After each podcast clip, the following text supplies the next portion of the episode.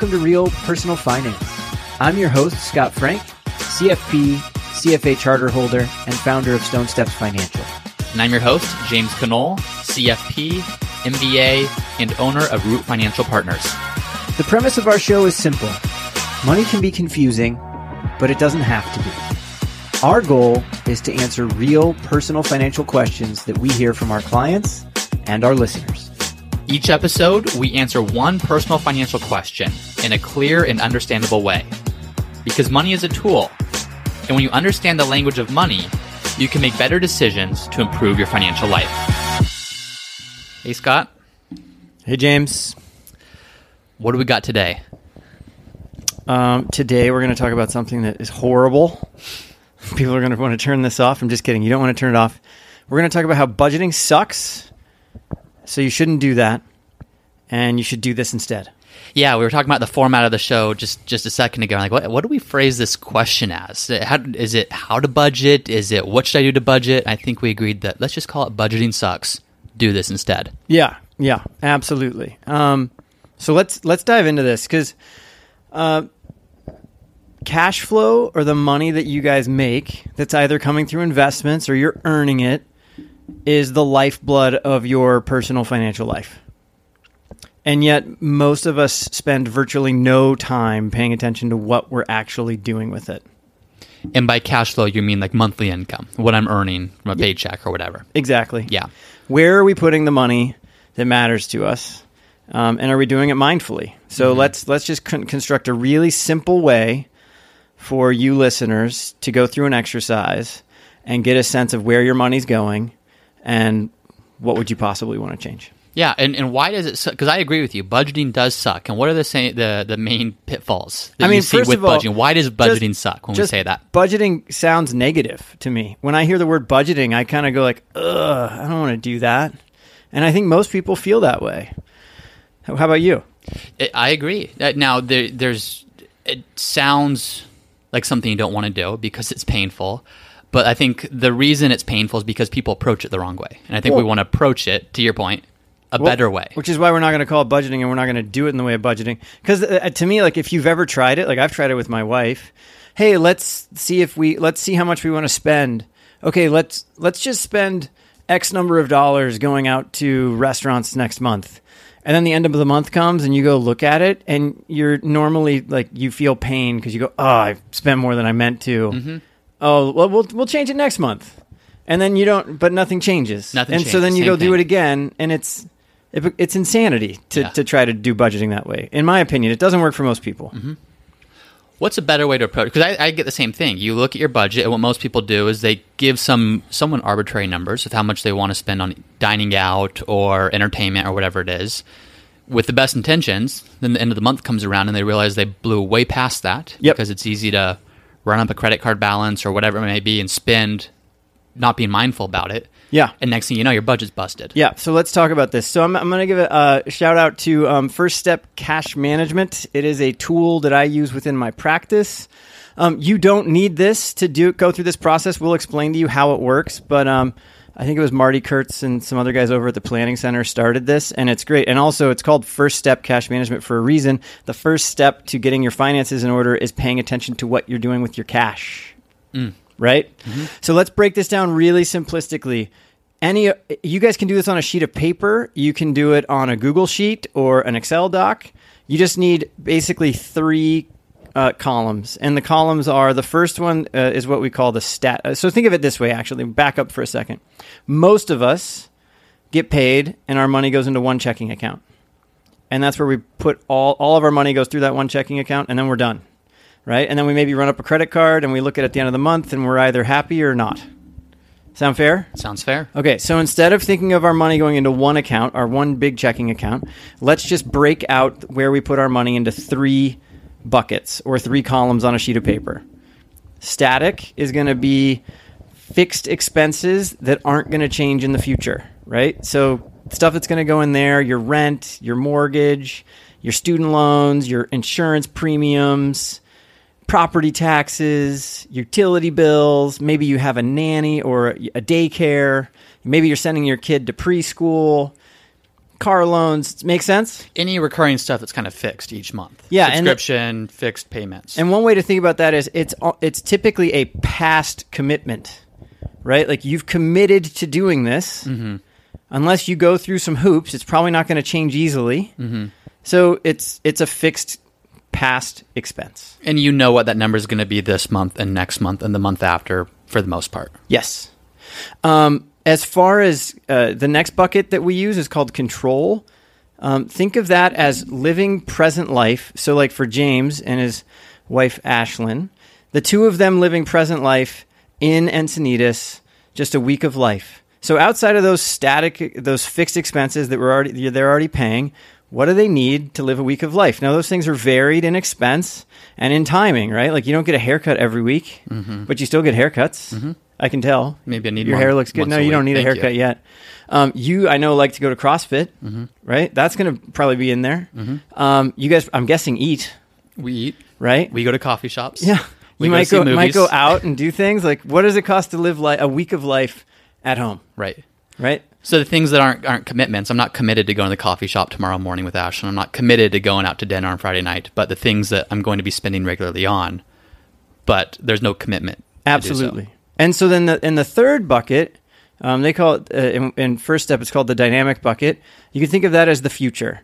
So planning for the expected or unexpected components of your life. So things that could go in there. Maybe an emergency fund if you don't have one. Right. Saving for vacations. Maybe you want to save for a down payment on a home. Um, if you're a W 2 salaried person, I would suggest you just use your net pay coming off of your paycheck. So whatever hits your bank account, that times however either 26 or 24 or 12 depending on how many times you get paid in a year rolls up to an annual amount. Make turn that into a monthly amount and then use that amount to fill up these three buckets. All right? So more than likely if you're a salaried employee your 401k and your taxes aren't going to be built into these three buckets. We're just going to make it simple for you Right. pay attention though mindfully. Think back to uh, you know on a different episode at a different time what should you be saving for retirement? Right, right. that's not really for this exercise.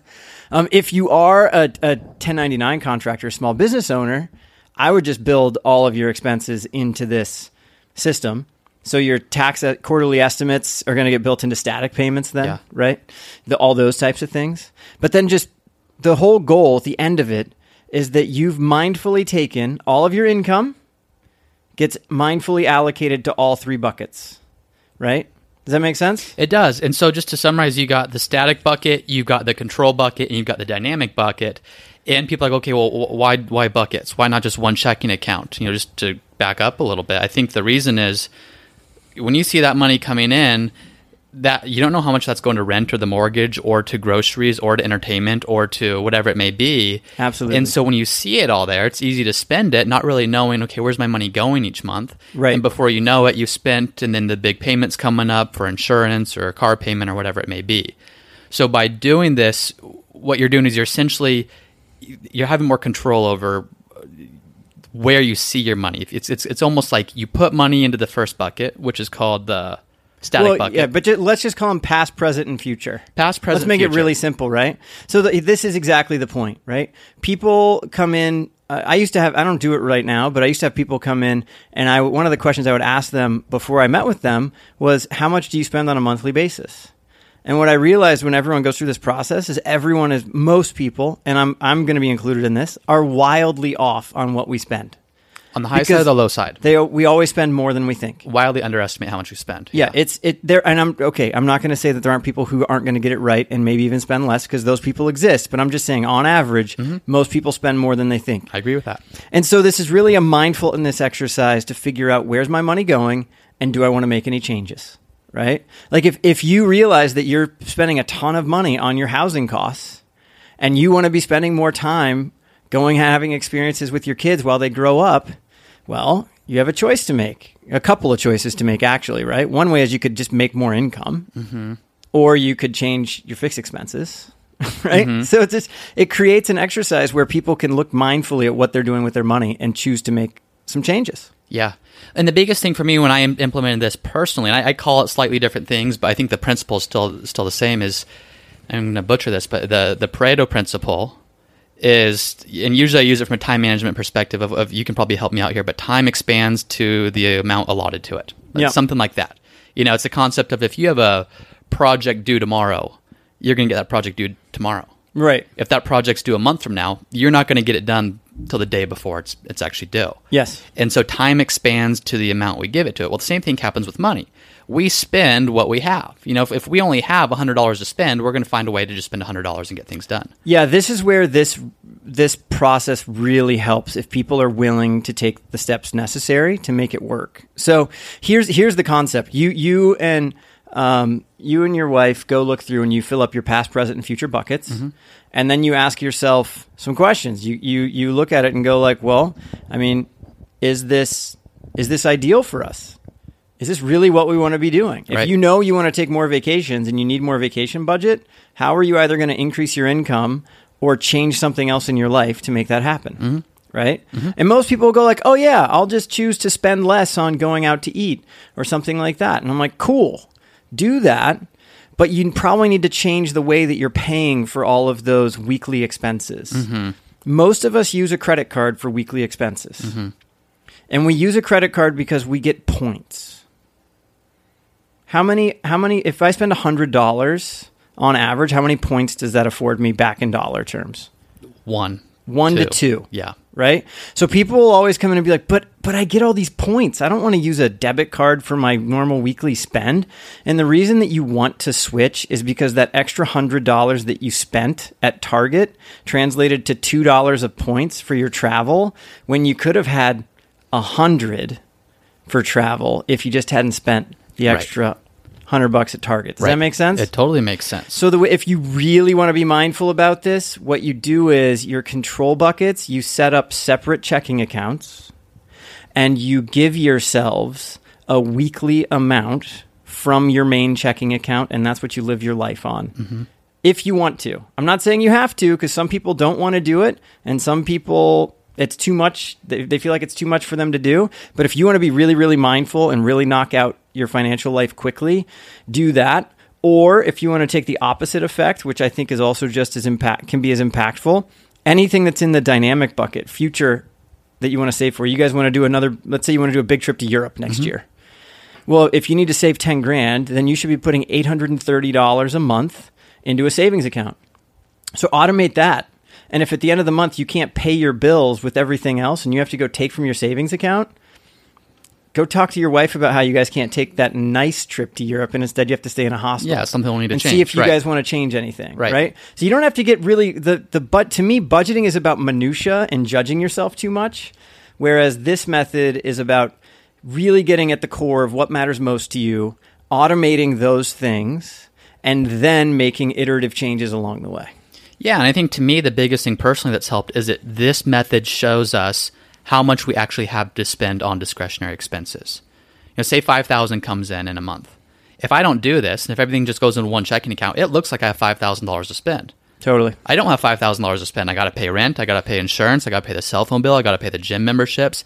And at the end of the day, maybe I have thousand dollars to spend. Mm-hmm. Well, by doing this, I would have put four thousand into the ch- into the checking account, the bucket that's going to cover rent, gym memberships, insurance, etc. And I would see that the other checking account only has a thousand in it. Yep. So as I'm spending, I know that I'm limited to that instead of the full bigger amount that I'm going to have a tendency to spend if it's there. Agreed. So it's just helping you to control for what's actually there that you can spend and what's actually there and will be spent for you, but you better not go spend that on something else because then you're going to come up short somewhere else. Yes, and I actually love what you just said because if you notice when we talked about the buckets on the first way through, I said to you that your CrossFit membership would be a control expense, but you went and put it into your your your past your mm-hmm. static expenses. Yeah. And that's the whole point of this is this is a framework for couples to come together and decide what matters most to them. Right. And like if going to the gym or going to yoga or going to Pilates is a part of what makes you you, and if you don't do it, you're not going to be you, well then it's probably a static expense, mm-hmm. right? So so it's really just giving you the framework to do that. Like I know some some clients will buy clothes twice a year. So they save for it in a savings account and then they go buy the clothes. Mm-hmm. And then I know like in our family, we have Amazon and stuff's coming to our house almost daily with two little boys at home, right? So it just needs to be built into your week. Mm-hmm. So different families choose to build things differently. Yeah. And that's what I love about this is once you do it and you know what you want, then you go automate it at the bank and then you make changes to that automation. You just make iterations knowing that this is art not science and you're not supposed to get this right perfectly the first time. Yeah. Extend yourself some grace and figure it out. Uh, totally agree. And, and and when I do this with my wife, we actually have more than three accounts. We were talking about this before, but we have these three accounts, and then we have like a James Fun account and an Ashlyn Fun account. Yeah. and she has total permission to go do whatever she wants with that. If it's skincare, if it's yoga class, if it's new clothes, I, I don't. I'm happy for her. Go spend on whatever she wants to. Yeah, and and, she doesn't need to come on- to me and say, "Do I mm-hmm. can I buy this?" Nor do I need to go to her and say, "Can I buy this with my fund account?" And so you can, I'm a huge fan of that for the sanity of families. yeah, figure out what, how, what amount it is that each of you gets and honestly the diff- there different parts of your life someone might need more for a certain part of their life than the other nothing wrong with that either right. but just so long as you guys have your own and then if you need to go out and above and beyond that then have a conversation about it Right. but yeah I, I like to label those um, like james gone wild James Gone Wild. Yeah. yeah like you can do whatever you want with this man like and if you want to save it up for you know four weeks so you can buy a surfboard go for it Yeah, no, You know? Ve- Vespa's the next big purchase, I think. So the James Gone Wild funds saving up for a Vespa. i think you gotta go electric bike man You think so? Yeah, wait, Vespa's like so. Yeah, yeah, for sure. I We'll don't talk know, man. I that. well, maybe I drove over to your office though, and you're right in this perfect location by Moonlight Beach, and parking's tough. oh, you got to get the electric bike. You, you need the well, Vespa is the the, same thing. the electric bike's where it's at. don't know. The James Gone Wild fund wants a Vespa, not an electric bike. All right. Well, that I think this is a really good framework for this. Um, I hope you guys get it. If you have any questions, let us know. Um, yeah. Anything else you want to add for for today's episode? No, I think that's it. I'm, I'm, I'm looking over this again. I think that's about it. Is by distinguishing and having clear cut different accounts, it actually gives you visibility over what you can spend in your budget and what's already being spent just based on past commitments. I actually do have one other thing I want to add for for the dynamic buckets. Um, savings accounts are basically free online, right? Uh, well, first of all, two things on that. One is if you're saving for something longer term, using an online savings account where you actually get a decent interest rate is probably worth it. So, you know, places like um, Ally Bank or American Express or Marcus or places like that that'll give you whatever the Fed, you know, the short term rate Right. is basically, or a little bit less than the short term rate. Um, but outside of that, savings accounts are normally free. So gamify this for yourself if you want to, right? Like if you want to have, uh, if you want to like make sure you can travel to see your your family back in the Midwest, and you also want to go to Europe next year, those are technically two different vacations for two different reasons. Well, switch them up. Like have have more than one savings account, Yeah. right? Like, you can have you can have as many savings accounts as you want um, and gamify it for yourself. And then that way, if you do overspend one month and you have to go take away from something, you're like, ooh, what am I taking away from? Yeah, it makes it real for you. Yeah. and I'm, I, I think that's a good point. One thing uh, that I think is also important to mention is before I was doing this, I was just at Chase Bank, which is a great bank, but they have minimums of how much you need in each checking account. And I just mentioned that I opened up more than three accounts. You know, I have the the fixed monthly expenses, the James Fund, the Ashlyn Fund, the Travel Fund, uh, the car purchase. So I have several different accounts. That's not going to fly at Chase when I need a minimum amount in each one. So sometimes, if you're going to take that approach, which maybe not many people will, but I did, I went into went to a credit union just because there's zero fees, zero minimums for those accounts, and just made it a lot easier. Which that's a good option. And the other option there, if you're going to keep some emergency cash sitting in checking accounts anyway, if you're going to keep like five grand in a checking account, you could just have it diversified amongst three. Yeah. And then you drop, you know, you're still getting your 1500 minimum. Just realize that they're taking that money and earning interest on it or they're charging you for it. It's one or the other. Yeah, no, and I and I started that way. And for a lot, for most normal people, that probably works. I'm kind of weird. If the money, I want the money in each account. I want it to be earmarked for each account. You know, so instead of having a couple You're, 1000 you're a planner. I I'm understand. a, I'm got a weird mind, so don't listen to anything I say, Scott. Your, your advice is going to take it from No, here. well, when they see you on the Vespa, they'll be asking your questions in no time. All right, man. Uh, Cool. I think that's where we're going to leave it for today. But um, anything else? No, that sounds good. Great. Very good. Thanks, Scott. Thank you. Thank you for listening to episode number 16 of the Real Personal Finance Podcast. I wanted to take some time real quick and just say thank you to everyone who's already left a review and subscribed to our podcast. We really appreciate that. It's helping more and more people to find our podcast. So thank you to everyone who has left that review. If you are listening and have not yet subscribed, please go ahead and do so. And if you're listening and enjoying the show, please leave us a review. Like I said, it helps more people find the podcast, and we really like to know what you all are thinking of it. Finally, if you have a question you would like for us to answer on a future episode, please head over to the Real Personal Finance website at realpersonalfinance.co, and there will be a section on each page where you can ask your own question that Scott and I will answer on a future episode. Thanks for listening, and we'll see you next time. This podcast is for informational and entertainment purposes only and should not be relied upon for a basis for investment decision. This podcast is not engaged in rendering legal, financial, or other professional services.